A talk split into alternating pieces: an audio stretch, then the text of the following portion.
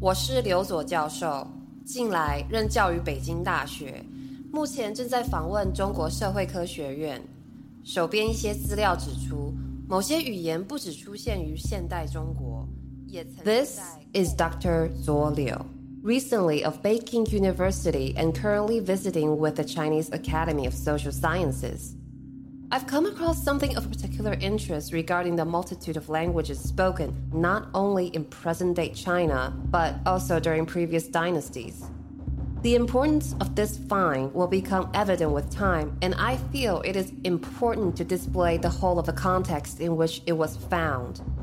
During my recent work to document dialectal differences in the written forms of Manchu and Northern provincial languages during the Qing dynasty, I was permitted to search documents and artifacts stored within the Chinese Academy of Social Sciences.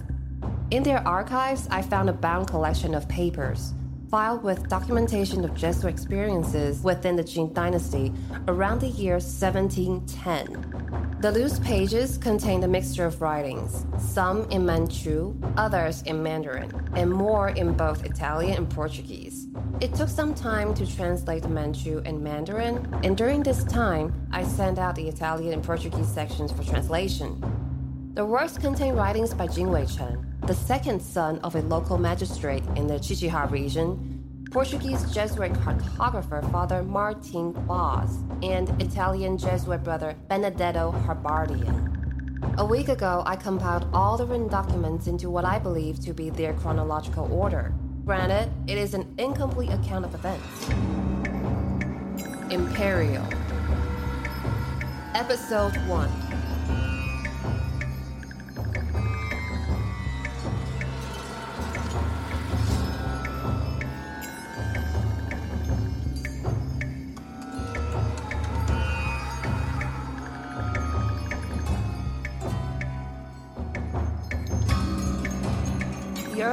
surviving document is a written voucher for young Brother Benedetto's voyage to the docks of the Gulf of Pacelli, which shows his full name and the name of the ship, but is otherwise void of legible information.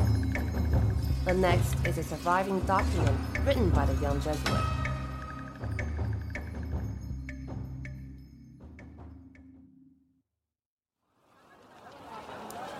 «3 agosto, anno di Nostro Signore 1711. Con grande piacere posso testimoniare di essere giunto nel paese più sorprendente che io abbia mai visto nella mia vita sulla terra di Dio. Benché il mio precedente soggiorno presso il nostro ordine a Goa è nei 3rd of August, year of our Lord 1711. I am delighted to record that I have reached the most remarkable country I have yet to know within my time upon God's earth. Though my previous stay at the holdings of our order within Goa and its surrounding country was certainly a memorable experience, my time thus far within the boundaries of the Empire of China is far more striking. Nowhere within the eastern reaches have I seen such wonders of science, art, manners, and city life as I have within the city of Peking, where I currently reside. This place stirs a fondness in me. I have been here perhaps a week now, having arrived by boat to one of the many small harbors within the Gulf of Pachili and traveled through the province of Pachili with several other dignitaries and officials of the empire, only to reach Peking on the 27th of July. Our trip across the lands of this province have shown me only a minor piece of the tapestry of the empire. As such, given my fondness, I can see no better place for me than by the side of Father Martin Vaz, aiding in the cartographic documentation. It is warm, yet it rains often during this season. This is normal, I'm told, and light conversation on the weather has helped to break my fear of speaking Mandarin. I am not skilled, yet I can make my needs and points known, and there are those within the offices who are kind enough to aid in my education. Though I am afraid I have no skill for the artful written texts of the language. The long sea voyage from Goa to the Chinese port left me ill. But the fresh air and bounty brought to Peking is an exceedingly sufficient remedy. The abundances of fruits, grains, fine dishes of rice and fishes are prepared in manners dissimilar to what I have experienced previously. Yet I have found favorites amongst them. After my time with Father Martin, given that the Emperor's office and the office of our order allows, I will attempt to extend my stay. Following morning prayer, I will meet with Father Martin to discuss our departure from Peking. Under the eyes of our watchful Lord and His Holy Son, I have made note of many natural wonders of flora and fauna in the land of Goa and hope to expand my naturalistic knowledge through additional examination while on our expedition. There are many opportunities already presenting themselves, and I have much to reflect upon at my noon exam. As for our upcoming departure, it is my currently held belief that we are to leave for the city of Qiqihar within the week. The next document follows up on the aforementioned meeting. Though written by Father Martin Vaz, mention of him within other historical records are rare. But, seemingly like Brother Benedetto, he is documented as residing at the Jesuit church in Goa several years prior to the date of this writing.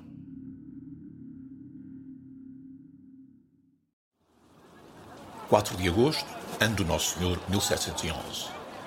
Esta manhã encontrei-me com o irmão Benedetto, um jovem ansioso até então apaixonado pelas terras e povos da China. O irmão também foi apresentado ao meu servo, António, sendo este, claro, 4th of August, year of our Lord, 1711. This morning I met with Brother Benedetto, an eager young man so far enamored with the lands and peoples of China. The brother was also introduced to my servant Antony, that being, of course, his Christian name given to him upon his baptism at the church in Goa. Brother Benedetto, more proficient in mastery of Hindi than the presently required Mandarin, discussed with Antony his home back in Goa, and they discussed their journeys here. It seems Brother Benedetto had taken ill due to turbulent seas, and Antony shared with him a tincture of ginger root he had procured from the local apothecary for just such an ailment. The young brother is certainly enthused with his appointment to the cartographic expedition. He also fancies himself an amateur naturalist and aspires to document more than the required physical expanse of China. Again, while promisingly enthusiastic, these deviants may show a lack of control or attention to the task at hand. More so, as his cartographic experience is lacking, and this expedition is four weeks behind our projected schedule as it is, I am apprehensive to express acceptance of his additional interests, though I see the value in it. On the topic of our primary mission, we are tasked with the continued expansion of the Jesuit mapping expeditions across the reaches of China's Qing dynasty. The Society of Jesus has waited and watched for some time, hoping to access the lands and people here. Father Parrenin, possessing a talent for persuasion, most assuredly receives some credit and honor for influencing and instilling a great desire for knowledge on the extent of this vast empire to the Kangxi Emperor. So, to both the Emperor and Father Parrenin, we are grateful. The Emperor's wishes to map his realm utilizing our modern Western techniques and applicable sciences, aligns itself with our goals. Our small team is just a stroke in the finely crafted masterpiece of the mapping of the whole of God's Earth. We are working off the previous map compilation of the northern provinces, assembled by Father Regi, Father Jacques and Father Fridelli in May of 1709. Our guide and official to the realm of the Emperor, Wang Jingwei Cheng, is the second son of a local magistrate, and we are to meet him in Tizihar. Now I must pray for safe passage as we leave for Tizihar tomorrow.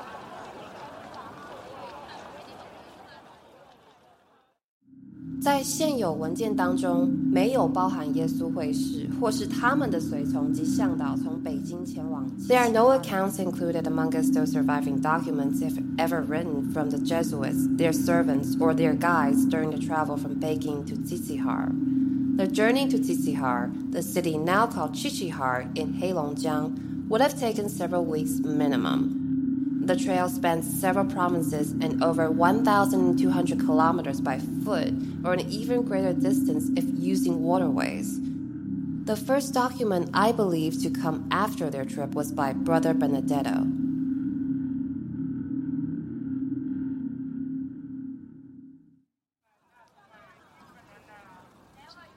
15 settembre, anno di nostro Signore 1711. Finalmente mi sento rigenerato, dopo gli ardui viaggi da Pechino a. Qui ho trovato pochi cibi di mio gradimento, ma Anthony è un cuoco esperto. 15th of September, year of our Lord 1711. I finally feel recovered from our arduous travels from Peking to Qiqihar. Here, I find fewer foods to my liking, but Anthony is a skilled cook and has created many foods that remind me fondly of my time in Goa. Tsitsikhar is a city very unlike that of Peking. In no way a statement for the negative. Surely it is smaller, but it has a life and culture all its own, demonstrating yet again the vast reaches of the Empire of China. Here, in but a single province, commerce and life includes more tongues than I speak, and Manchu, of which I know little, is the predominant tongue. Tsitsikhar has recently become the seat of the military governor for this province, and as such, the barrack and garrison here stand as one of the last large scale gatherings of military presences for the empire. The life here bustles, even into the night, and there are many kinds of drinks of which the locals are willing to share. The city lies on crossroads and is constantly brimming with trade. Incoming caravans from Moscovia bring a bounty of furs and an interesting selection of luxuries from the West. I was particularly struck by a gold rosette of quality Portuguese design, which Father Martin tells me was crafted with imported gold from mines in Brazil. The rosette will likely be carted or shipped to a local Chinese official, and if it finds its home upon the attire of a fine Chinese woman, it will have traveled half the circumference of God's earth. A simple wonder of our modern age. Father Martin Having discussed Tsitsikhar previously with officials in Peking, brought myself and Anthony to see the local Bukui Mosque. I know little of the history of Islam in China, but he tells me that the earliest he knows of its introduction dates to the Tang Dynasty. He speaks of the mosque highly, as I believe he sees it as an enduring marker of a willingness for the Chinese people to adopt and learn our Western religions and doctrine. We are required to be accompanied by an official of the empire as part of the agreement, as there is still some resistance to the spread of Christianity. Soon we are to meet the official who was chosen to guide and accompany us on our cartographic expedition. His name is Ching Wei Cheng, and he's said to possess some experience in the areas of our journey.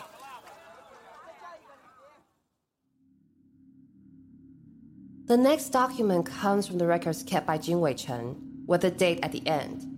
Most of his reports are written in Mandarin or Manchu. His official reports to local offices and empire were documented in the official language of the Qing dynasty, Manchu, but his personal documents were written in what was most likely his native language, Mandarin. The following is the remaining segment of an official log and thus written in Manchu.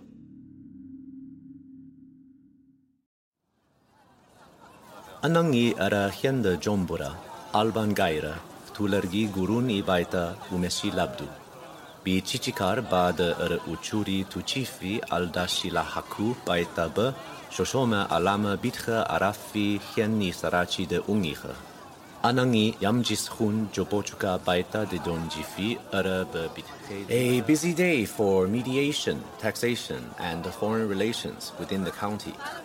Here are notes on the recent activities of Tsitsikhar for its county magistrate regarding those matters left unresolved. Near the end of the day, we were informed of a most unsettling matter addressed at the end. On mediation, Hu Yucan, a farmer south of the city, has raised a family dispute with the land claimed by his brother's family. There is an orchard of fruit bearing trees consisting of 42 rows, of which he says 30 belong to him. The brother claims that those which lay along the lines of the land may now belong to his allotment. A runner has been dispatched to survey the land lines, and the matter remains unresolved until our official survey review. On taxation, the quantity of foreign trade goods has increased, and the tariffs and taxes paid in accordance. More trade caravans from Russia arrived in the last 10 days than had arrived in the previous 30. One foreign trader, without knowledge of the official monopoly on the trade and sale of salt, attempted to bring in barrels of luxury spiced salts. He and his goods have been held until an appropriate ruling can be considered on the definition of the items as general foreign trade or salt trade. On foreign relations, there are two particular matters of note regarding foreign relations. The first is the arrival of a mapping expedition team, two Jesuits from Europe and their servant, who are under orders from the emperor to continue the previous map made of the greater Hingan mountain region. As I have noted earlier, I will be joining the small mapping expedition, though the departure has been delayed due to the following event. A soldier from the local garrison, Yuan Lan, has been found murdered, and his body placed within an abandoned trade cart near the northern entrance. Guards on the entrances to the city have now been doubled, and no foreigners are permitted to leave until the murderer is located or the order is given to reopen the roads. The income of local supplies and caravans will continue uninterrupted. Similarly to the county magistrate himself, I believe the murder to be the result of the recent influx of foreign traders. While we have caught the salt merchant, there are always those incoming with illicit goods or intentions that are not welcome here in Qiqihar or in the great land of the emperor. Previous crimes committed have proven this to be an apt point of view, as these incoming merchants and traders have little knowledge of our customs or manners. Until this has been resolved, I am responsible for the housing and protection of the Jesuit scholars. Certainly, with blessings from the emperor, they may be more accustomed to our polite society. The year is 1711, August 5th, under Emperor Kangxi's ruling. Next is a brief entry by Father Martin several days later.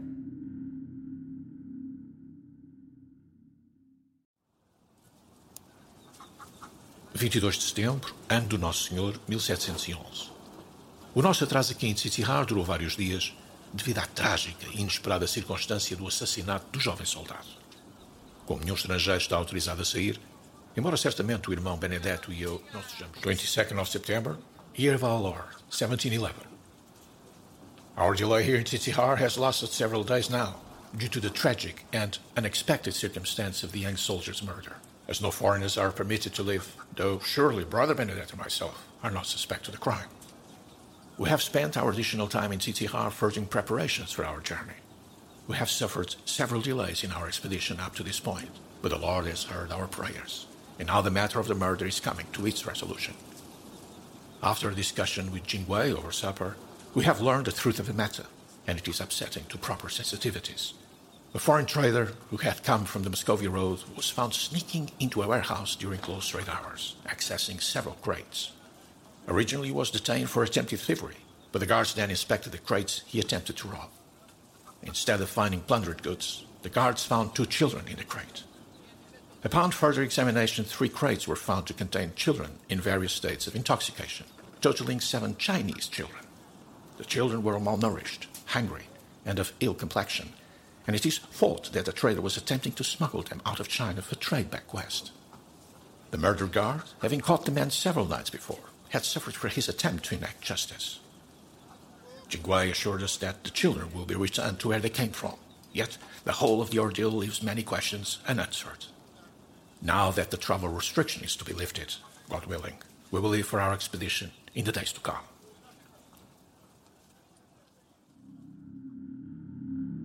文件里提到，制图队伍在旅途当中离开，前往大兴安岭。但是记录详情的职业不是遗漏就是遭到损。At some point, the cartographic troop left to begin the trip to the Greater Kin Mountains, but those pages are missing, or maybe some of those that were damaged beyond repair. The following is a partial section that survived from a larger entry, and I believe it is from the trip north out of Tzitzihar.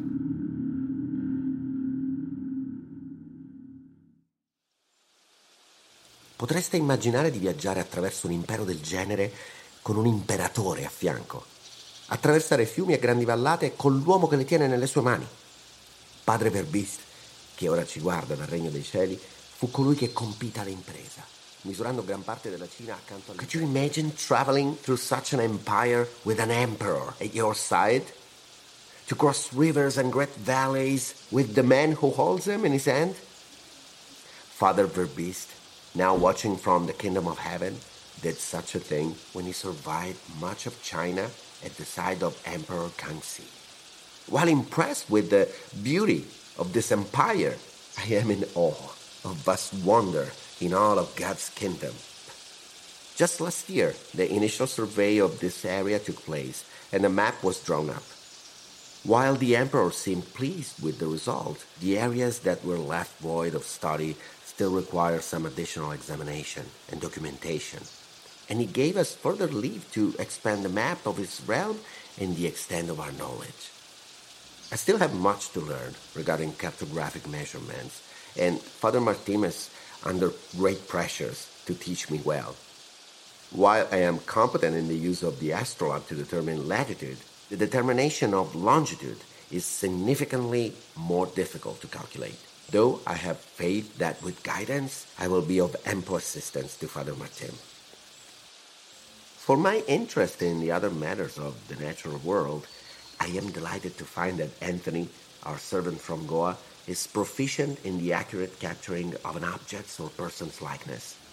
Though Anthony speaks many languages from the Indian subcontinent, he is not proficiently literate in any and finds more pleasure in drawing than reading.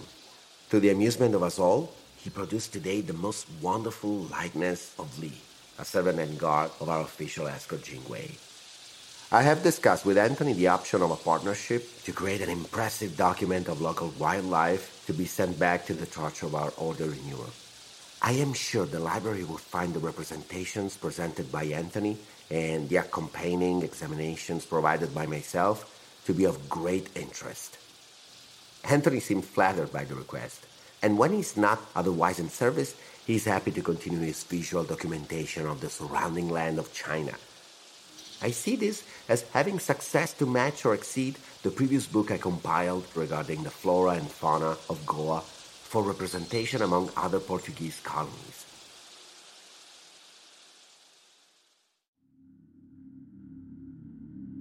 This next short surviving section was difficult to place, though with its reference to the Gangha River, I believe it took place approximately here in a timeline. O tempo de trabalho nos seus conjuntos de instruções atrasa-nos ainda mais mas o seu entusiasmo e energia permitem um benefício de dúvida das suas capacidades de aprender e trabalhar eficientemente. Time working in his instruction sets to delay us even further, but his enthusiasm and energy allows for the benefit of doubt in his abilities to learn and efficiently work. Lord, give me patience. Of other note, we came upon a most peculiar sight on the opposing bank of the Gang River. While working our way up the river, Lee, servant to Jingwei, pointed out the emergence of a group of people from a distant tree line. We were not headed in that direction and did not choose to break course, but they appeared to wave at us from the distance. Jingwei believes he identified them as a local people, perhaps the Awink, as their manner of dress, even from afar, differs from the normal populace's attire in Peking and Tsitsigar. They waved at us with the full extent of their arms, and we could hear an echoing call. The group continued in this manner for some time, but we soon continued on our way. We settled down for the evening in a clearing near the river, and Li, an avid fisherman, caught us some species of carp fish for our nightly supper, the manner in which The document ended there, as the rest of the page is missing. The following is a piece by Jingwei Chen. It is written in Mandarin and is thus most likely a personal record.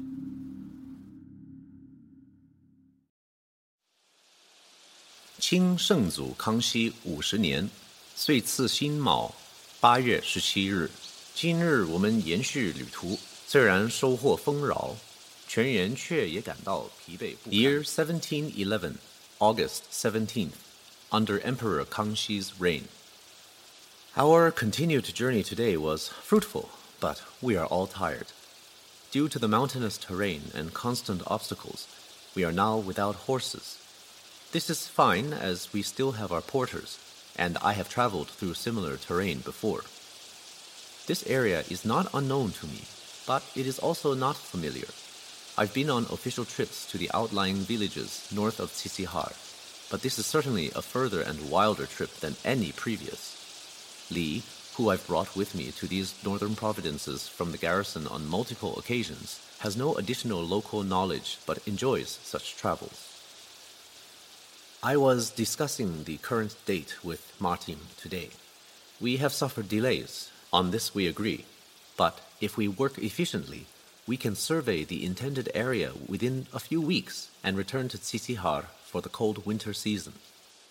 This autumn seems long, and we can only hope for a mild transition into winter.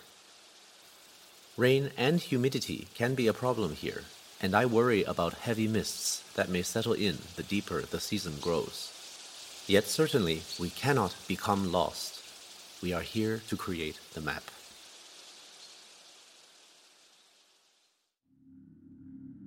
The next entry that survives is brief, but can be placed chronologically thanks to the surviving date.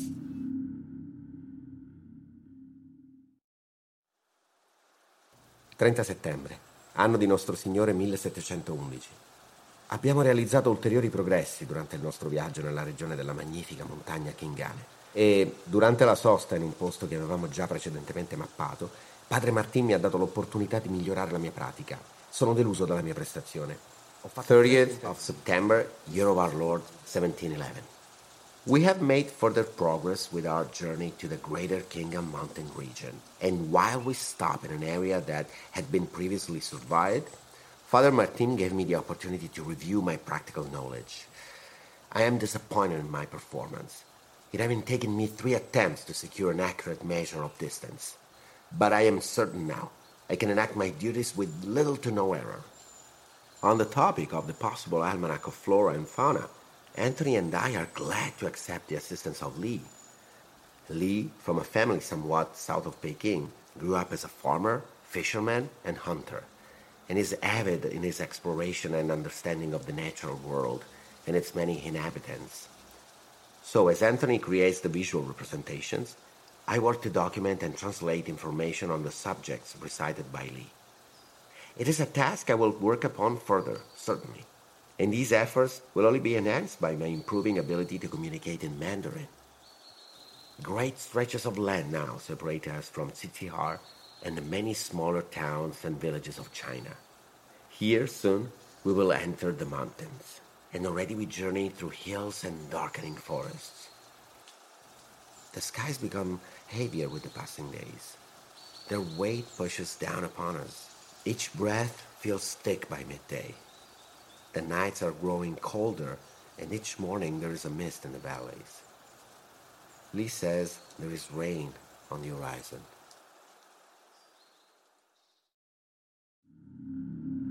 这些日记及搜集文件损坏程度不一。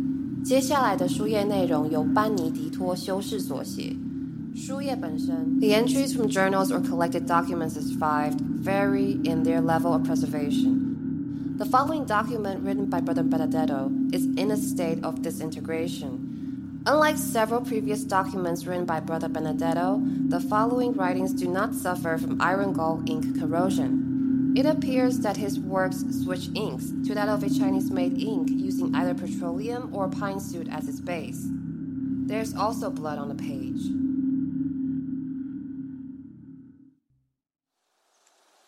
Primi di ottobre, anno di nostro Signore 1711. Poiché la mia mente corre, non sono in grado di determinare la data esatta. Abbiamo subito perdite tra la nostra gente e danni alla nostra necessaria attrezzatura. Nel tardo pomeriggio è iniziata la... Early October, year of our Lord 1711.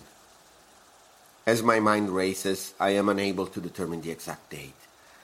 We have suffered injury to our persons and to our required equipment. In the early evening, rains began, and they continued throughout the night. In the dark of night, we heard a great roaring, as of some beast, and soon the ground shook. The mudslide that overcame us moved as a flowing black river. We lost two men, our porters, and we have been unable to locate their earthly remains. Now we are left with only five of us and very few of our personal possessions. Father Martin is asleep, and he has broken his left leg, having struck it upon a rock as we cascaded from our previous point up the mountain. I worry for our ability to aid him, as I have seen only such horrible wounds from labor accidents back in Goa. We are not trained in healing or medicines, and I fear he will be in terrible pain.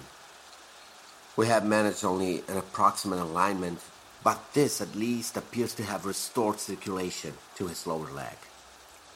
Though he remained stoic during our ministrations, I pray Father Martin will forgive us for the pain we subjected him to. Our official Jingwei, in an attempt to escape the river of mud, leaped from the small clearing into the branches of a tree. He has bruised his rib cage and harmed his leg, but escaped the fate of our porters. Anthony has suffered a large gash to his upper arm, but we have stopped the bleeding as of recently. Lee, thankfully, is generally unharmed. Between Anthony and myself, we were able to keep hold of many, yet not all, documents made so far. Our measurements are safe, but our map, though safe, is damaged. Our cartographic tools were lost, along with many supplies for the trip.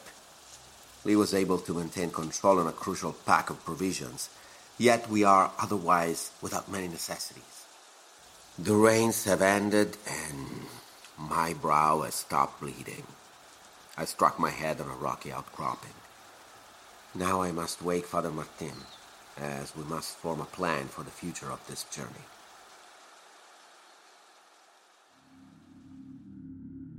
The document I believe to be next is the following.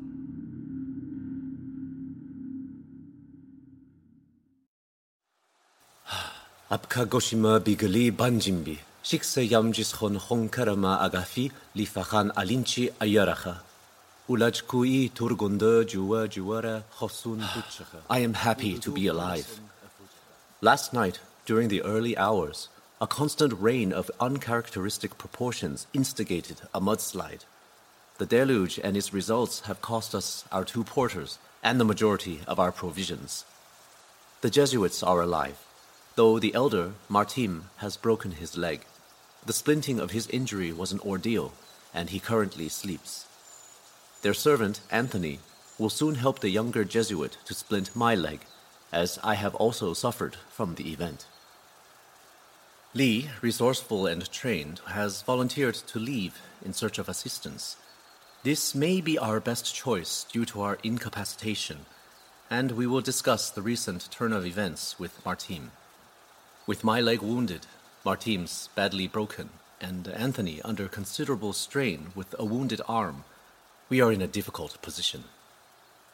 The loss of the cartographic tools means we are without the ability to continue our purpose we will return to Qiqihar. Thankfully, the young Italian was able to save all our work so far. In this next document, Father Martim's handwriting appears unsteady in comparison to his characteristically structured script.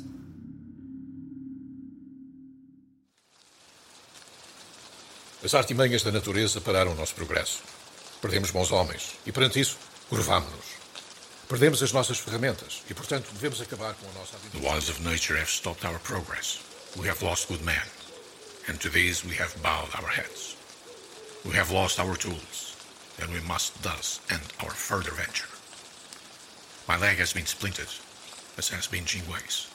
Thankfully, he is not as armed as I, and he can carry his own weight with only mild discomfort. I, regretfully, have broken my leg extensively, and it is agony to walk. If Hafez will remain only Lee is in good health. Being capable and young, we've sent him off to find help. If he heads southeast, he will find villages, Lord willing. Yet, they are several days away. We have little remaining of our food supplies, but Anthony believes he can trap small animals until Lee returns. We will pray for his safe journey.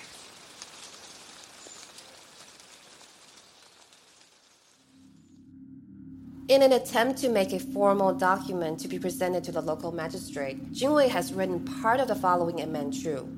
It is clear that Manchu is not his preferred tongue as he switches to Mandarin part of the way through.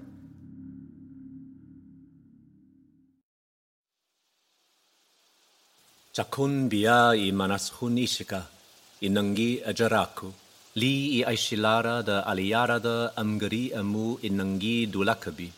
We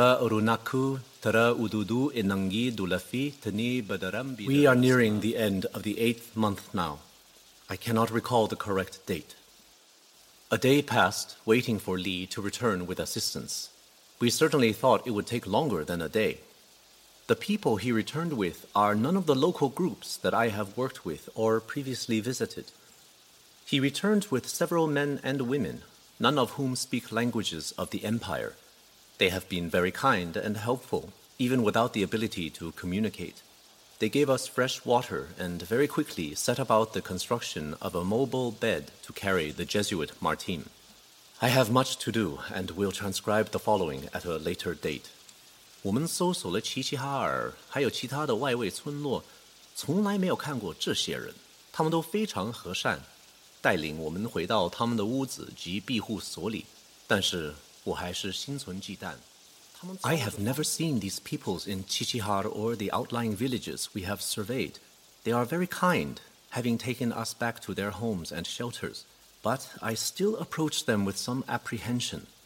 They speak nothing of Manchu, Mandarin, Oirat, Buryat, Evenki, or Mongolian.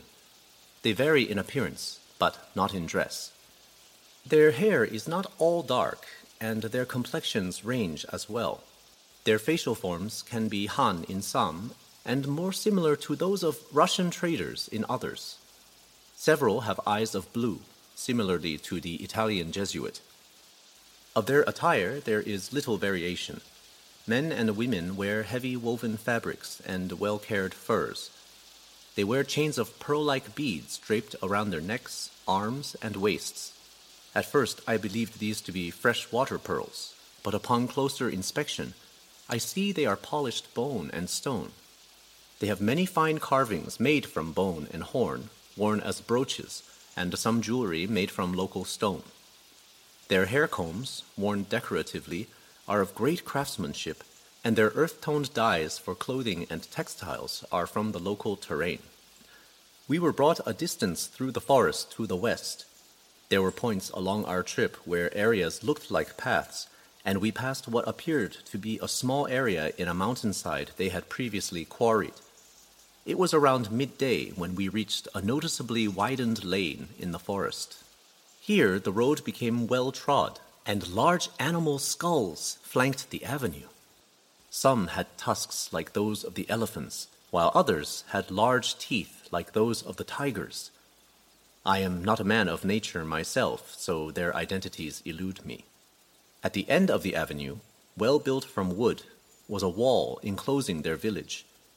Even from a distance through the woods, the warmth of the firelight was visible and very inviting.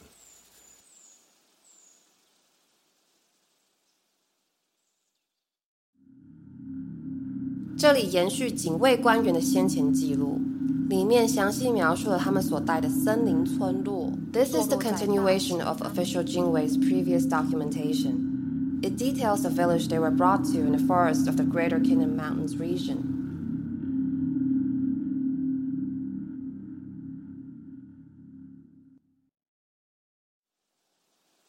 That 许多门户入口刻凿在山岭的石墙一侧。无法估算究竟有多少屋户。单独门户的房子则由石头。The village is rather large, yet it is difficult to determine the number of dwellings, as many entrances are built into the carved stone side of the mountain. The freestanding homes and structures are built of stone and wood, the stone walls topped with wooden arches, which are then properly covered in thatch.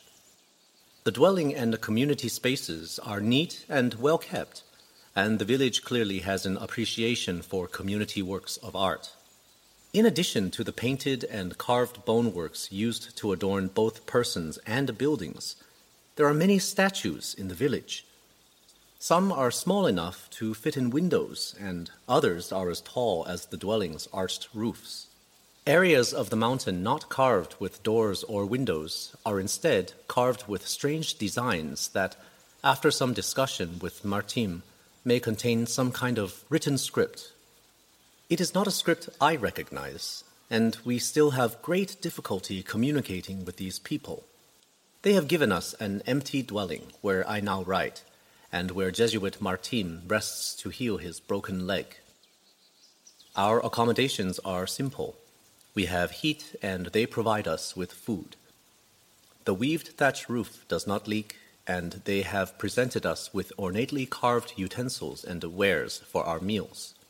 We are permitted to wander all amongst the village, except for inside the dwellings carved in the mountain.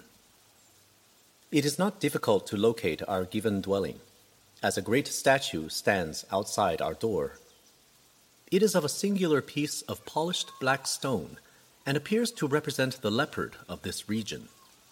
The spots are slightly recessed and sanded to lack luster.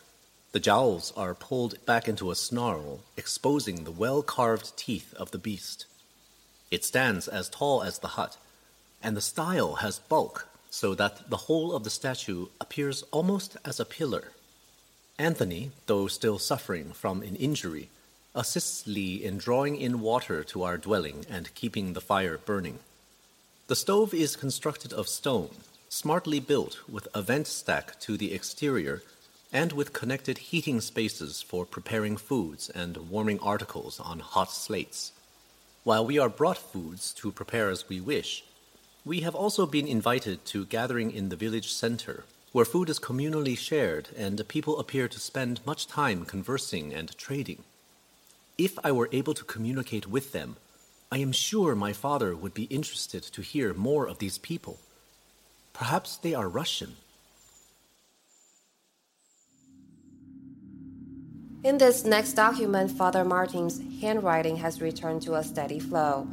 It appears there may have been several pages to the document previously, yet only these two now remain. While no date survives, the account of multiple days informs to their now extended stay in the village.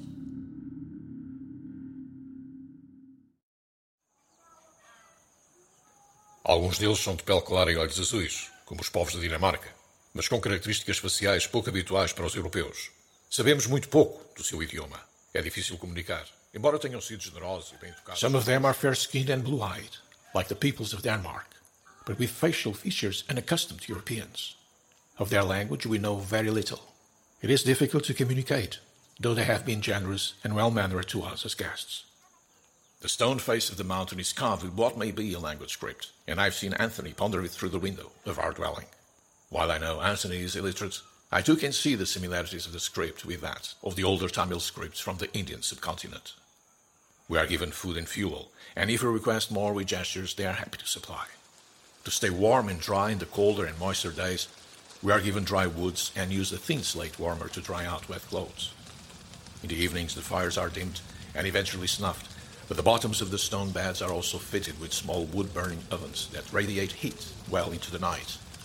They have peculiar ornately carved lamps that utilize condensed animal fats, and these are what we are permitted to use at night to work by. It is clear that, while they do not communicate with us, they recognize the official attire worn by Jingwei. They present food to him or Li before Anthony or us, and they gifted him with a finely carved box containing a bone comb similar to those they wear. Whether or not they speak the language, I believe they know that their home lies within the boundaries of the Qing dynasty.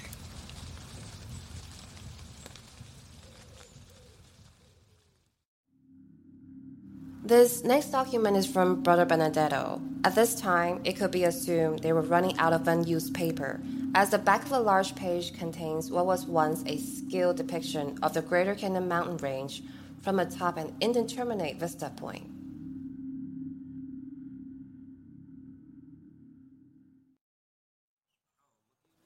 Tra i primi e metà di ottobre, anno di Nostro Signore 1711. Siamo in questo villaggio ormai da giorni e nonostante non vi si trovi la lussuosità della città, qui le persone sono molto gentili e ospitali. Oggi intorno a mezzogiorno una donna è venuta nella nostra dimora a farci visita. Early to mid-October, year of our Lord 1711. We have been in this small settlement for several days now, and while it lacks the luxuries of the city, The people here have been very kind and giving in their hospitality. Today, a woman came to our dwelling around midday, and she greeted us in a staggered Mandarin. She then began to speak in a language I did not recognize, though Jingwei was delighted to hear it and began to converse in turn. Apparently, she is their most apt linguist, and while she has a very small grasp on Mandarin, she's more inclined toward the regional Evenki language. though not proficient by any means. She told us that her people welcome us to stay until we are all healthy enough to travel. More specifically, she called the injured Father Martim our white-haired fair elder, which Jingwei had humor enough to translate. Jingwei then began to question her rigorously on her people, some of which clearly did not make it through translation. Most interestingly, Jingwei requested to meet with the village headman or local official. The woman, whose name is Carl, informed us that the village leader does not speak Mandarin or Evenki, and that is why they sent her instead. Carl politely dismissed herself and left us to our midday meal shortly after. I found a partial drawing of a woman amongst the entries. It may be of Carl, though there's not label to confirm this. Her features are not distinctly Chinese, and she possesses some plainly European qualities. The next surviving piece comes from the smaller journal that survives through several pages.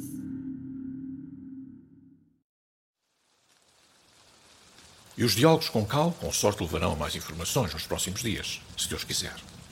Embora possamos permanecer aqui durante a minha recuperação, passamos o tempo. And discussions with Carl will hopefully lead to more information in the days to come, God willing. While we are able to stay here during my recovery, we have spent time praying and discussing our options. We have come to the conclusion that we shall send Brother Benedetto and Lee, both of whom are physically able, back to Tsitsikhar to recover assistance from the barracks there. We will require aid if we want to return before conditions become unfavorable, and the magistrate, his father, will surely grow concerned over Jingwei's extended unplanned absence. Anthony, now almost fully recovered, will stay to serve us in our current state. This evening, as it is now late and I ride by the light of an oil lamp, we were brought out to the settlement center to join in a meal. Some of the people, though kind, were skeptical of our inclusion, particularly while we prayed over the meal. We saw many children, from infant to young men and women, wear similar attire to their parents, but with brighter colors. They played games with large stone dice, while adults conversed and cooked. A young man presented us with wonderful dishes and warming, savory soups. They were overly generous with the sweetened roasted fruits they shared with us for dessert. And during the meal, we had brief, broken discussions with Carl. Carl has told us that the people are very interested in us, Europeans, and in Antony, having never interacted with Westerners or Indians before. I still find this strange, given the high rate of generally European traits seen amongst their adults and children. Antony, being artistically inclined, gave a whittled figurine to a child with bright blue eyes, light hair, and the high, narrow nasal bridge. If I were to have guessed where such a child came from, I would have chosen Scandinavia. The whittled figurine Antony has made was of a long-armed monkey from the Indian subcontinent. The fair-haired child placed it by the fire, and the figurine spent the evening casting long, thin, dancing shadows across the ground as the night grew darker. I find no comfort in the darkness of the surrounding forest, and so I'm glad for the generosity afforded to us by these people. God has truly blessed us, and perhaps in time we can share his blessings with them. Carl stopped to check in on us from time to time during the community dinner. We informed her that we would be sending Brother Benedetto and our man Lee back to Tsitsikhar to bring help for our return. She politely informed us that this was unwise, as it is unsafe to travel when a heavy fog is to settle on the mountain. She left soon after, as she seems like a busy woman. I believe several of the children to be hers. Regarding our decision to send off Lee and Brother Benedetto, Jingwei has handed over his fan, stamped with his official seal, to Lee. This, and a written note, he says, will act as proof of his mission, and thus expedite the call for aid. Brother Benedetto and Lee will leave as soon as able, before the dark billows on the horizon halt their progress.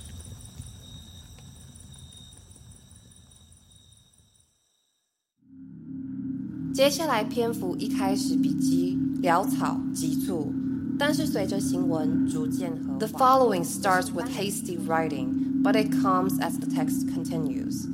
This is the last document by Brother Benedetto.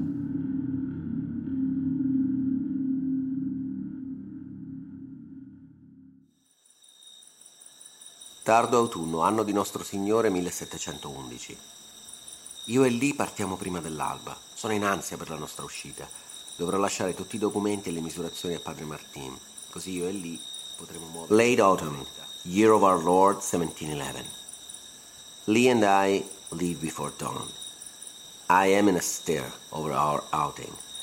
I shall leave all the documents and map measurements here with Father Martin so that Lee and I can move quickly and reach Tsitsikhar with greater ease. When we return, we shall do so with additional supplies and porters, and then there will be no worries for the transportation of the map. My Mandarin is improved, and I find Lee good company, so I'm not worried for the return trip. Lee is a capable hunter, and I'm sure I can also navigate if the need arises. The Lord is on our side, and once we find the river, we will have few foreseeable obstacles. This was a fine night to finish my time here in the settlement. The dinner we shared in the courtyard was delightful and filling. Carl has made Father Martim and Jingwei feel more at ease here, so I am less apprehensive to leave them. It is Lee's custom to awaken before dawn, so when he awakens me, we will depart.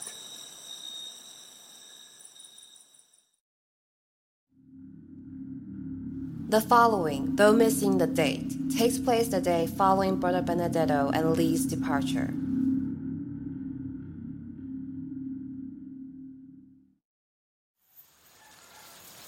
Que Deus olhe por eles e lhes conceda passagem segura no seu regresso a Tsitsikhar. Também ao acordar, Jingwei, António e eu observamos uma mudança muito peculiar. A grande estátua de pedra que estava perto da... May God watch over them and grant them safe passage on their return to Tsitsikhar. Also, upon waking, Jingwei, Anthony, and I noticed a most peculiar change. The large stone statue that stood near the door to our dwelling has been removed. We can see no mark of it having been dragged or lifted away in the night. It was an odd carving, and we had originally required it to find our dwelling among the many others. Thankfully, we have now grown more accustomed to this place and can find our dwelling without its aid. Carl dropped off food and fuel with Anthony this morning to replenish our supply. The people of the town are acting hesitant towards us today. Some seem very congenial from afar, smiling as they have, yet others are somber and avoid our dwelling. Perhaps we offended them during the meal, or by sending away to souls to which they have extended hospitality. It is sometimes difficult to understand proper etiquette in new places. From the window beside my warm bed, I'm able to overlook the activities of the people in the nearby yard. Old men and women have gathered to create stoneware, some kind of container. The small pieces of the scarlet stone are picked up by children who add them to a rolling bucket, which erodes and evens down into the size of large beads. They are not the most beautiful in color, but the polished beads and containers are perfectly smooth, a signal of their quality. As for the strong men and women, I saw them leave in haste early this morning as part of a hunting party before the rains. Their food has been fair enough, and I will pray for a successful restocking of the village larder. Jingwei, currently more mobile than myself, with Carl to seek an audience with the headman of the village. I await his report later today, but for now I shall sleep further and tend to my broken leg.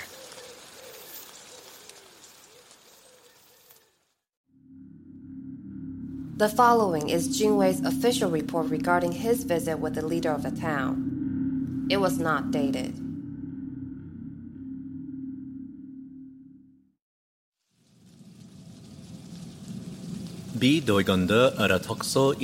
Isarad isanafi. I had previously requested to meet with the headman of this town. Today I went for the meeting. The meeting was translated roughly by Hal, the tradeswoman who speaks enough of a local language I recognize to help the discussion along. Hal brought me to the mountainside, where several doorways led to rooms built into the rock. We went into the largest arc cut in the mountain and walked down a carved hall. Hal informed me that it is a special place and that it is rare to have visitors there. We reached a suitably sized, decoratively carved room with a natural vent. A fire warmed the room, and an old woman, garbed in beads and purple robes, was seated near the fire. This old woman, Hal explained, was their elder and leader. She called her Wei Ga, and Hal made our introductions. The exchange was trying, as my questions and her answers were difficult to convey. I asked who they were. She responded curtly by saying they were a village of traders and hunters. I asked if they knew of the Qing dynasty and of our emperor. She said they knew of a great leader who united many. I asked if they knew that they were part of the empire. She smiled and said that it is pleasant to have a place in the world. Hal then told me that Wei Ga was growing tired, so I asked only one more question before being escorted from the tunnels within the mountain. I asked if we could bring some of her villagers to Qiqihar to introduce her people to the magistrate. She coughed and smiled and said that when we leave, anyone who wants to go with us may. Elderly as she was, she closed her eyes, and Hal escorted me back to our dwelling. When we return to Qiqihar, I will take Hal and several men with us. In doing so, we can clear up many of the miscommunications we have suffered here.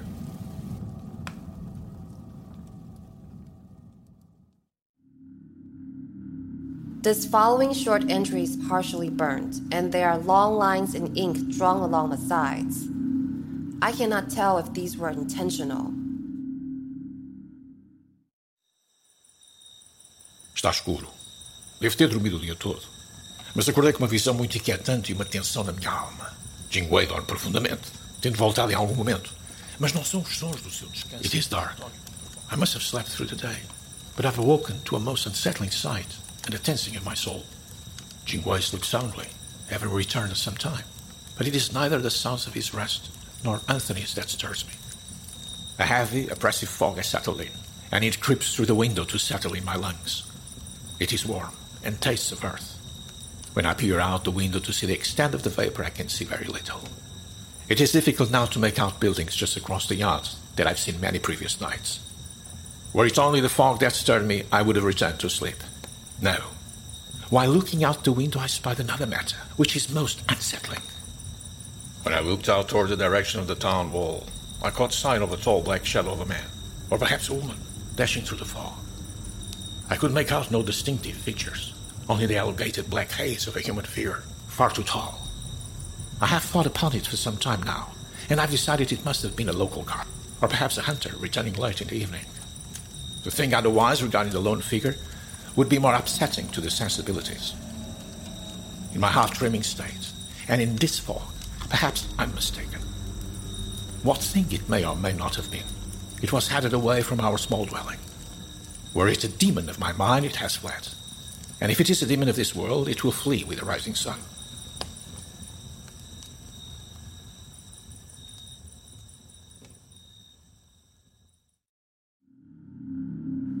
自此以后，文业记录的确切时间难以判断。 from this point onward, it became more difficult to determine the timeline for the entries. Martim and Jingwei have both lost count of the days, and many entries, even if intact, are without a precise date.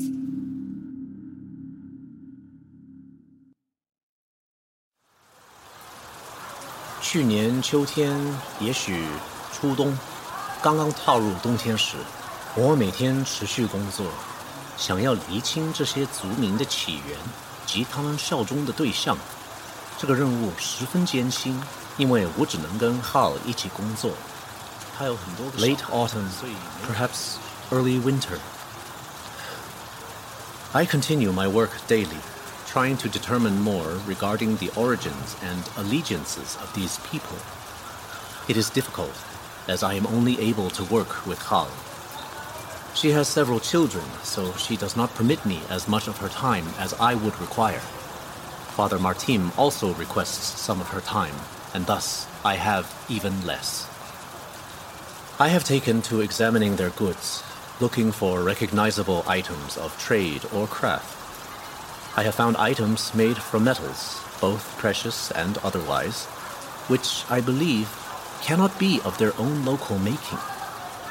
Among these items are a lidded cup, or perhaps a set of lidded cups, in the homes of several elders. They appear to be silver, with the type of craftwork and design commonly seen from the peoples of Persia. Also, several silver Mongolian belt bowls are in use by the village head woman, who does not seem to care for their age or craftsmanship. Of our creations that have found their home here, there is a metalwork serving dish. It is of silver, gilded with designs of flowers and falling water, and if I were to place it in time, I would only be able to broadly assume the Yuan dynasty. There is more than metalwork. Though having suffered some damage, there are fine enamel crafts from the Ming dynasty, which would have been sufficiently valuable items of trade. There is a pendant of ivory, most surely from our lands, but which has an age I cannot determine. Also, the textiles worn by the children have bright colors and textures, and I would believe they came from trade. All these items inform me to this village's interconnectivity. Hal says they encounter traders and other hunters during hunts to the south, sometimes reaching the river, but never as far as Tsitsikhar. She says they trade their carvings and crafts, mostly of solid stone and bone, for whatever others have. In this way, they have collected a few items, but they generally see no need for the works of others. I thus confirm that they have not been registered for taxation. The following document has several interesting additions that are not included in the translation. The text is written across the top half of the pages, and the bottom sections have been reserved for depictions of a script, which Father Martim was able to roughly copy and number. It appears that several drawings at the bottom half of the pages have been scratched out or have had ink poured over them. As this happened with every drawing and is addressed by Father Martim, it is clear the obfuscation was done purposefully.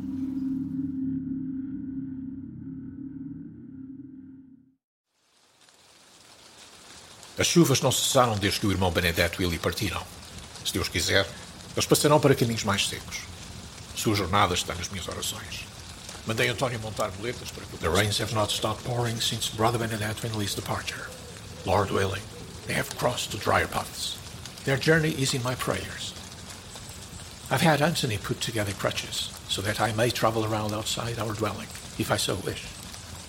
I have taken time to detail some of the scripts around the village and began to make small-scale sketches of the larger pictorial carvings. Of the scripts, I have identified several repeated simple characters, which appear to flow along a connected string. The scribblings I have presented to Carl, requesting her assistance in learning a few sounds and possible translations. She seemed apprehensive, but also showed interest in my enthusiasm to learn. In our brief sessions, she has explained enough to translate a single sentence several words, and some important structures. So far, I have identified that the written language is a mix of stylized glyphs, representing concepts, ideas, or objects, along with an extensive alphabet of simple symbols or flourishes that denote a simple sound, which help to construct other words and grammatical form. I have numbered my representations of the script and included a follow-up document of possible translations and phonetic soundings.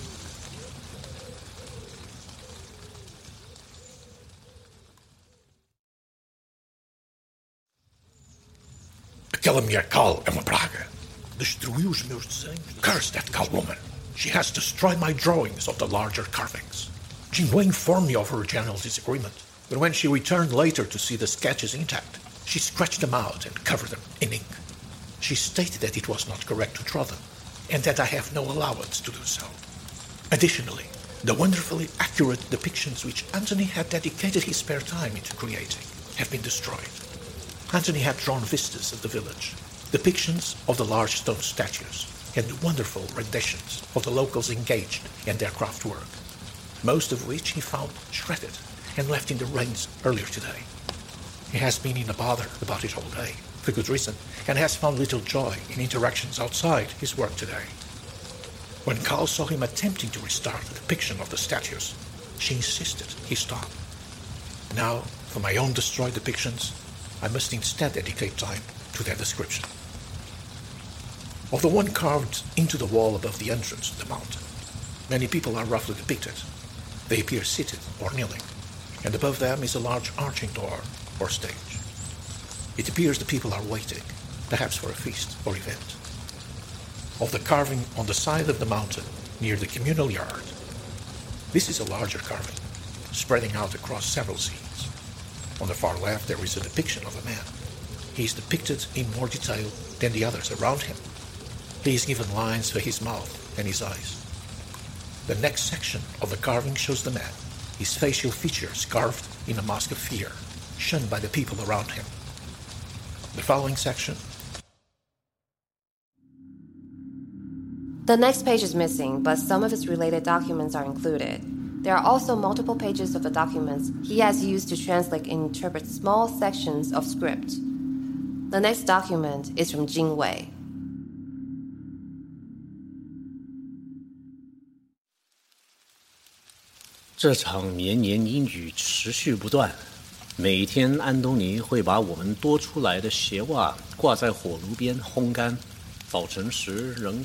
This ghastly rains have not subsided.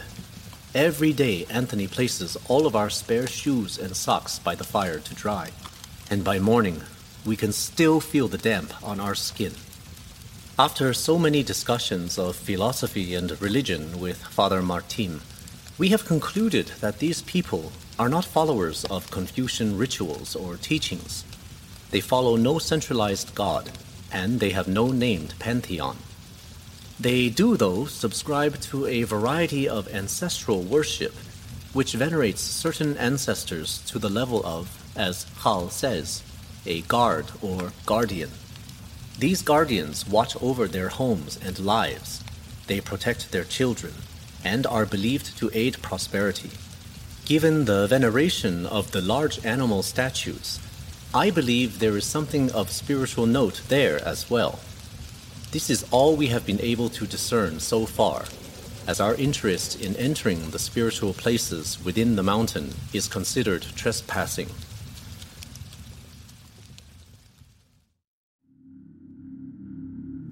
The following writing also comes from Jingwei, but his characters are wild and erratic.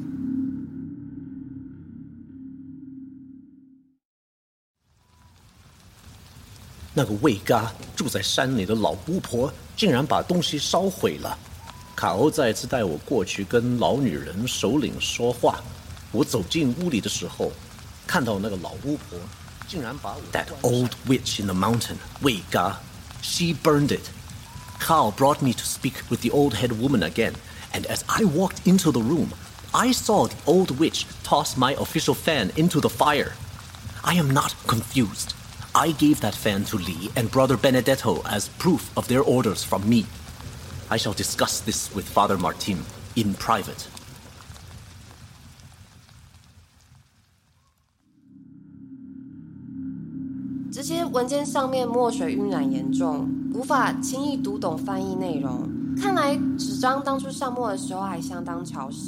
These pages were all difficult to translate due to the spreading ink. The paper was damp when the ink was applied, leading to wide spreading lines and a somewhat blurry script. The translators have done what they could, but illegible sections have been removed. This section remains.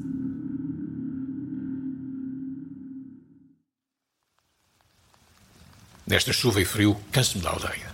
Estou farto da minha sala de estar em Pequim, dos bancos da nossa igreja em Goa e dos corredores distantes da minha igreja em Portugal. As pessoas são simpáticas como sempre. In this rain and chill, I grow tired of the village.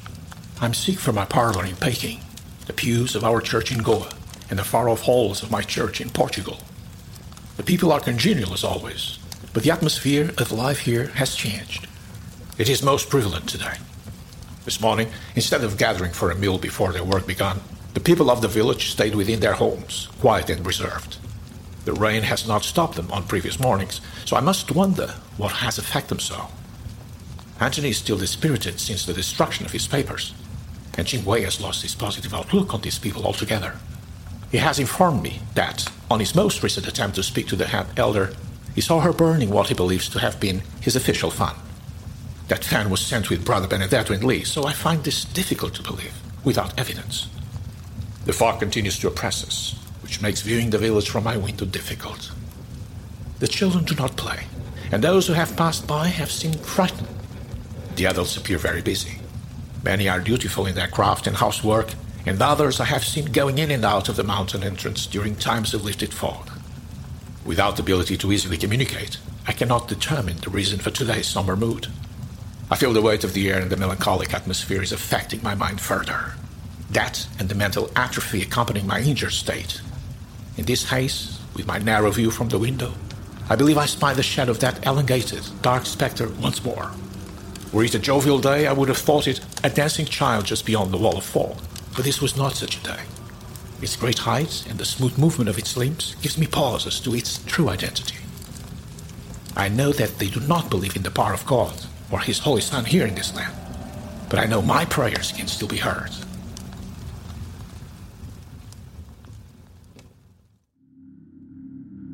The remaining section of Father Martim's entry at this time is too degraded to decipher. The following appears to be a note passed back and forth between Father Martim and Jingwei and is written in Mandarin by both parties.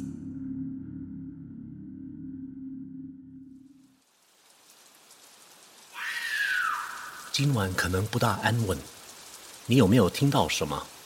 有听到，那是什么声音？是尖叫声。从远处传来的。我也这么认为。城外面没有看到，很好，说明了。等我一下，我 It may be unsafe tonight. Did you hear something? Yes. What was it? A scream in the distance. I thought so. I don't see any of the villagers outside. Give me a moment. I will go see.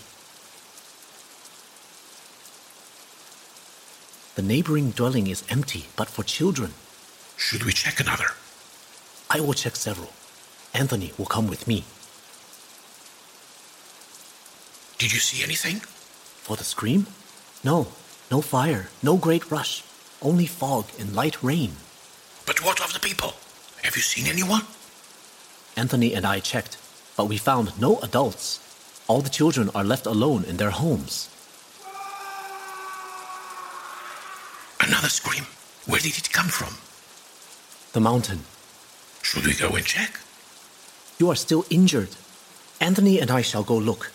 Be sure to shut the window and arm yourself. Keep Anthony's knife. Be careful. God watches over us. Do not speak. Only write. I heard more screaming while you were gone. Are you unharmed? What did you see? Stay quiet. There are statues outside the door. The statue by our door disappeared days ago. There are two now. They were not there when we left to investigate the screams, but they are there now. Large black stone. Angry in appearance. Did you hear anyone? Did you hear them put in place? No, I heard nothing. What of the scream? The mountain. We could not find the entrance to the mountain. I have been there several times, but the door is gone. The carving that was above the door is still there, but it's gone. The stone is still there. No entrance. The fog in your distrust cloud your mind. Anthony can attest to my statement. If this is true, something is terribly wrong. I saw the elder woman toss my official fan into the fire. That is a terrible accusation. She may not have known what value it held. Yet a true accusation. People in the dynasty would suffer to harm us, but these people are not interested in being a part of the dynasty. So, we know we should leave, but I'm in no condition to go. How much longer can we afford to wait for Li and your assistant? Without their return, I see no way for me to live. Certainly not if we were pursued.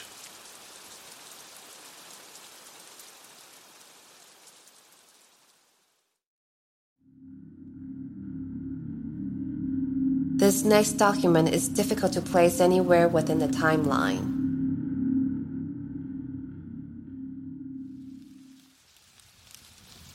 Ara ursaba aktaraku. Bi manju gurun i amargi girin by ududu ursa achahabi.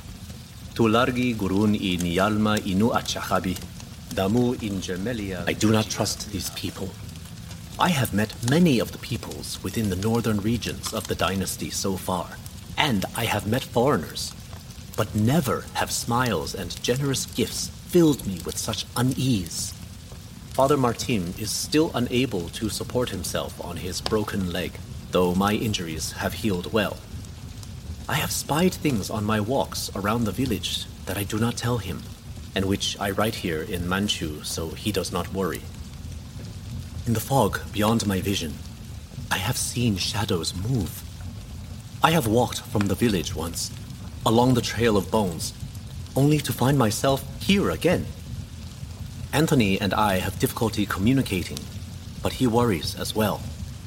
These people are kind, generous, but they are secretive.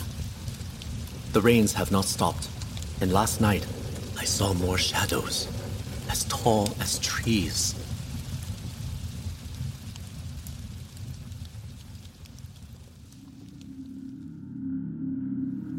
文件中最后的部分了。其他部分不管是毁损过度无法阅。This is the last remaining collection of documents. All the others are either too damaged to be deciphered or missing from the collection. This piece is written in very compact script, as available free pages may have been greatly limited.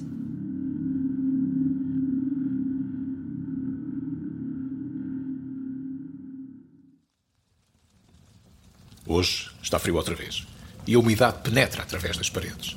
Jingwei, que está mais acostumado ao clima das terras do norte da dinastia, diz que deve ser o início do inverno. It is cold again today, and the damp seeps in through the walls. Jingwei, who is more accustomed to the weather of the dynasty's northern lands, says it must be the start of winter by now. If this is true, I wonder if we will see snow in the weeks to come. Hopefully, we will have returned to Tsitsikhar by then. Early this morning, much to our surprise, Carl came by our dwelling to drop off a supply of food and fuel to Antony. She told Jingwei of a terrible mudslide across the valley that stirred the whole village last night. Apparently, all the adults of the village had gone to try and dig out a trapped man, and she apologized for abandoning us in the village alone. When pressed on details for the injured or deceased man, she gave little. She seemed sincere, but Jingwei was privately discourteous upon her departure. Given the disturbing events that developed last night, he insisted that we send Antony to check the validity of our story. Antony agreed, and we have concluded to send him after he has prepared our breakfast. Early this morning, I was able to stand by the door with the aid of my crutches, and I've seen the two mighty statues that now flank our dwelling's door.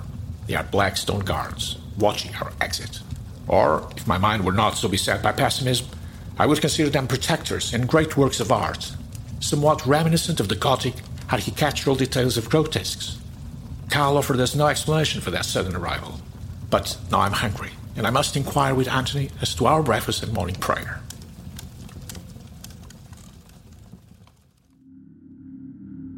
Official Jingwei wrote this note on the back of other papers, which makes some of the characters blurred but still mostly legible.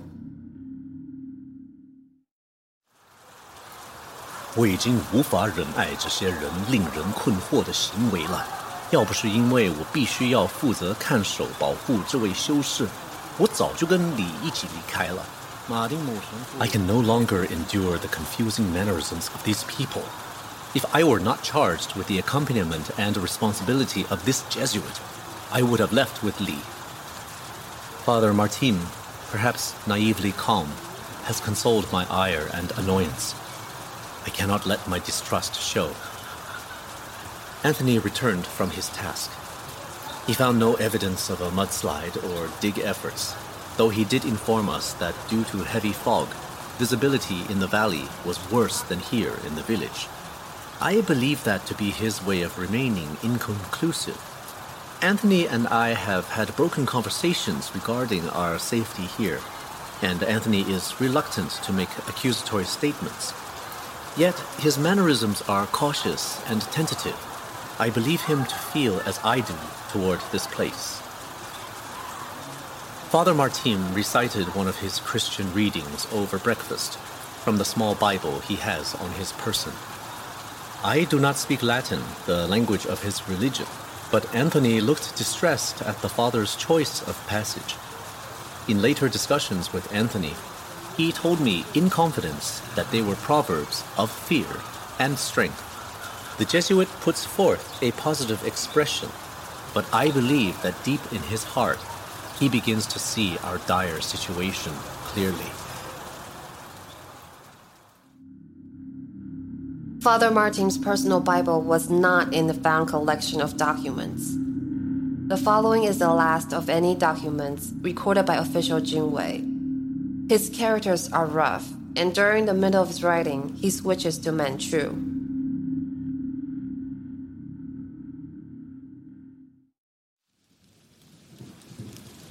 我离开了宴席，来这里记录事迹。马丁姆神父跟安东尼一块儿在那边，我等一下也会回到座位上。我们必须要跟这些温和族民。I have taken myself away from the festivities to write this. Father Martim and Anthony are there now, and I will rejoin them soon. We must maintain pleasant interactions with these kind people for as long as we are to reside here. There's a large feast tonight, even in this torrential rainstorm.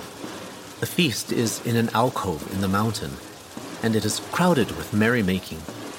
The alcove protects the gathering from the rain, and the feast is large and at times overwhelming. They have given us copious foodstuffs of meats, grains, and desserts, all of which they ate with us and told stories we cannot understand. As they began to play music, we were presented with gifts, heavy ornamentations like those that they wear and craft daily. They rattle with every step in a pleasant musical way. Naraho, mamba foloho amba dukai hamika alini yarutu de gamaha, dukagali tubada bichiba. Something is wrong. We were brought to an alcove in the mountain, near the great carved door. The door is there now, but guarded. I am sure, absolutely so, that on that previous night it was closed off. Such a thing is no simple task. I fear that Hal is lying. She may understand more than she shares. She looks on with too much interest at my writings in Mandarin. If so, perhaps I am safer writing in Manchu. If this place is ever found, do not trust their words or actions. This is all I can warn you of. They do not want to join the dynasty though they placate us with words. I do not think Li and Brother Benedetto ever made it out of this valley. That old hag burned the fan to remove proof of a treacherous act, whatever it may be.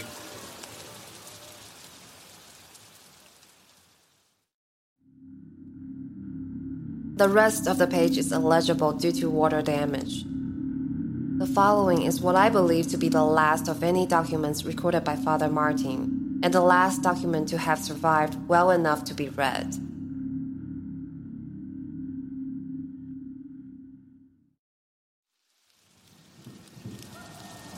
Esta foi uma boa noite, mesmo com um tempo tão sombrio. Fomos levados para uma alcova na montanha, onde fogueiras aqueciam a pedra e onde estava a haver uma grande festa. Jingwei e eu perguntamos sobre... This was a fine evening, even with such dreary weather. We were brought out to an alcove in the mountain where fires warmed the stone and a great feast was being held. Jingwei and I inquired as to the reason for the feast, and Carl answered us as we were presented with gifts of beaded ornamentations. Carl says that tonight they celebrated being a lucky people, and that they celebrated love and blessing bestowed on them by their guardians. The ornamentations we were given are similar to their own, made of beads of stone and bone.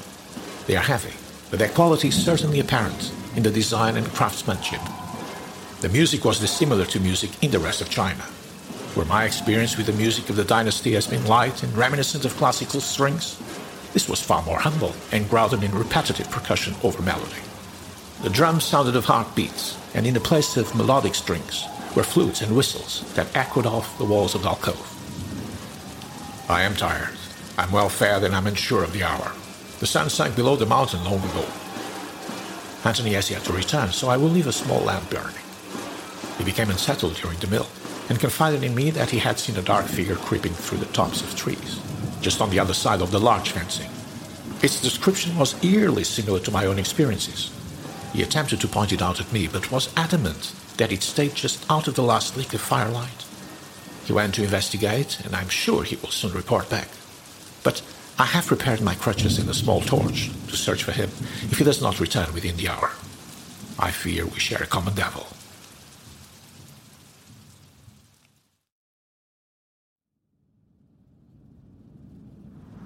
虽然发现了这些资料，但是如果不考量当时发生的时空背景，便无法提供合理的解释。 这些历史资料记录了其他耶稣会士的名字及其他。Little of the information documented in these findings can be of use without context. All of the historic information, such as the names of other Jesuits and prominent locations, appear to be correct for having been written in 1711. As such, here is information regarding the document's provenance and the context in which the documents were found. In 1956, the body of a man was found during first excavation stages for the construction of provincial road improvements outside of Nanjiang in Haihe, Heilongjiang Province, China. The area in Nanjiang in which his remains were found is along a possible path between the Greater Khingan Mountains and modern-day Qiqihar, which was at one time called Tsitsikhar. The body was found buried in wet mud and decaying vegetation, which preserved parts of the remains to varying degrees. Additionally, remnants of cloth and adornments were excavated and were identified early on as clothes common during the Qing dynasty, though not specifically those of an official, a Confucian scholar, or a religious leader. An anthropological analysis of the skeletal remains identified the man as morphologically from Asia or the Indian subcontinent, and to be under 27 years of age. He had suffered from periods of nutritional deprivation as a child and several broken bones in his young adult years. He had a deep cut into the humerus of his left arm, which had yet to fully heal, but the cause of death was determined to be the mudslide that had covered the remains and ultimately buried him alive. The man was found to possess a parcel wrapped in treated leather and a heavy waxen cloth. He also had on him a thick bamboo tube used to preserve large scrolls. At one time he may have worn the tube slung across his back for easy transport, but the tube had been crushed during the mudslide, destroying the contents by exposing it to agents of decay.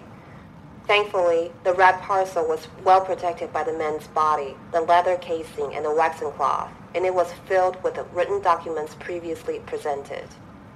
The remains were carefully excavated and taken to a lab for delivery to the Institute of Archaeology, which is now part of the Chinese Academy of Social Sciences. Further site excavations determined that his remains were a singular event and nothing else of historical value was found in that stretch of road. As such, construction resumed. Though not present in every photo, several photos from the road construction and completion show a peculiar dark statue in the distance. It is difficult to determine what the statue is of as it is set back a distance from the road and the photos are from 1956 to 1960. When using modern-day internet maps, I found no black statue near the road section. The documents within the preserved parcel were covered and stored, and for several years only two pages have been examined, which did note that Manchu and Portuguese scripts were both present. It was not until recently that I examined the full collection of documents. I have requested the assistance of several graduate students in locating any possible supporting documents related to the group's disappearance. Jingwei's father was a magistrate, and if he sent a search party, it would have been recorded, though there is no promise such a document would have survived. The Jesuit missions may have also inquired to Father Martim and Brother Benedetto's whereabouts but due to the Chinese Rites controversy and the Christians' quickly weakening hold in China, they may have been forgotten. The writings that survive contain those pieces translated here, as well as several detailed drawings of flora and fauna, mountain vistas, pictures of children, one drawing of a woman, and many pages depicting an unknown script with possible translations written in the margins. While I originally came to the Chinese Academy of Social Sciences to document dialectal differences in the written forms of Manchu and regional languages during the Qing dynasty, I had never expected to come across possible evidence of a previously unheard of language and script. The pieces are limited, but it showcases a complex writing system that utilizes a mixture of syllabic and logographic script. Father Martim has written corresponding syllabic pronunciations beside long lists of script depictions, and there are several pages of his attempt to transcribe words and their translations. His work is astonishing even on its own, yet I am more excited because I believe I've seen more recent matching discoveries of the script. Even so, the translations are what interested me most. Here, in these documents, there is one particular translation I consider to be most prominent. A section of the script is written and broken down into chief sections. It is the only instance of Father Martim's attempt to establish some form of written rule for the language's grammatical structure. Father Martim noted that it tells a short story. Here is the roughly translated short section. We know. We shield the children's time. We watch the storm pool. The guardians watch us. The storm wakes those gone. A storm, a wall, a death. Given time, the resources collected by Father Martim, and my own research, I hope to discover more of what the additional scripts may mean and learn of who wrote them. That is why I'm so interested in what I saw in the brief email from Dr. Novo from the University of Toronto. His email included pictures of script rubbings, some of which share identical forms to those present in Father Martim's notes.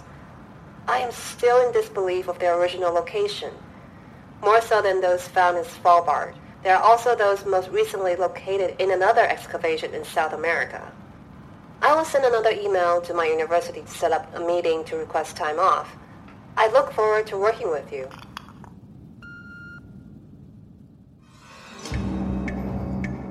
The White Vault, Imperial. Written by K.A. Statz with script edits by W.K. Statz. Produced with sound design by Travis Vengroff mixed and mastered by Brandon Strader. Music by Steven Melin and Brandon Boone. Cover art by Casey Bailey and Caitlin Statz. Starring the voices of Sophie Yang as Dr. Zhou Liu, Andrea Galata as Brother Benedetto Habadian, Jd'almeida Pinheiro as Father Martim Vaz, and Ewan Chung as Jingwei Sheng. Manchu translations by Takta, the Portland Manchu Studies Group. Italian translations by Francesca Elena Medaglia, of Centro Linguistico Eureka Amantea, ex Centro Linguistico Eureka. Portuguese translations by Jd'almeida Pinheiro. Mandarin translations by Sophie Yang. Special thanks to Steven Englund of Option Model and Media, Frank and Kristy Carino, Dr. Stephen Wadley of Portland State University, and you, supporting our show for helping us bring this story to life. This has been a Fool and Scholar production. The story will continue in October in The White Vault Season 3. Travel is not advised.